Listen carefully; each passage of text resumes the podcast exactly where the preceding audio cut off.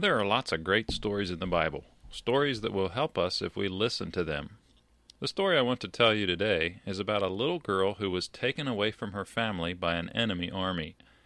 We aren't told her name or anything else about her except that she was now the slave girl for the wife of General Naaman of the Syrian army. We don't know exactly how old she was when they kidnapped her. We only know that she was a little girl far from home. Her master Naaman was a great soldier and commander who was well liked by the king of Syria. He had won a great military victory for Syria, but he had a problem. You see, he had a terrible, incurable disease called leprosy.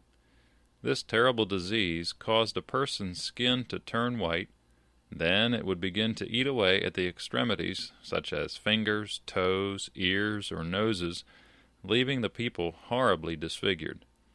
Since there was no cure, people who got this disease were usually confined to a life of isolation because no one wanted to be around them. But that little girl must have loved her master because one day she said, I wish Mr. Naaman could go see the prophet who is in Israel because he would heal him of his leprosy. That little girl had to have been very attentive back when she was still living at her home because she knew that even leprosy wasn't a problem that was too hard for God to be able to heal it. Well, Naaman's wife quickly told him what the girl had said. Naaman then went and told the king what the girl had said. The king quickly wrote a letter to the king of Israel and sent it with Naaman to the capital city of Israel, Samaria. In that letter he asked the king to heal Naaman's leprosy. Well, when the king got the letter, he thought that the king of Syria was trying to start a fight with him. He ripped his robe and said, Who does he think I am? God? Why is he sending this man to me and asking me to heal him unless he is just trying to pick a fight with us?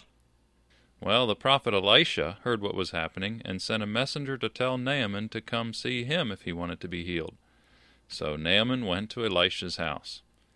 Elisha sent a servant out to meet him and tell him, Go down to the Jordan River and dip down in it seven times, and you will be healed.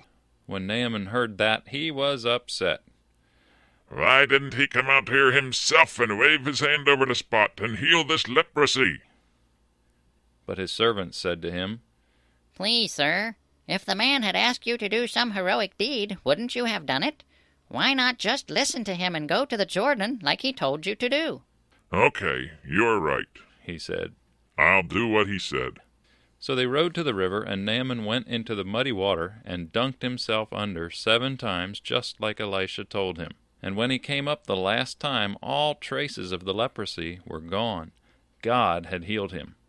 He was so excited, he rode back to Elisha and said, Now I know that there is no other God but the God in Israel. And he tried to give him a huge reward, but Elisha wouldn't accept it. Naaman then went home. Do you think maybe he gave a special reward to that little servant girl? Well, thanks for calling. Please hang up now and call back some other time to hear a different story. Goodbye.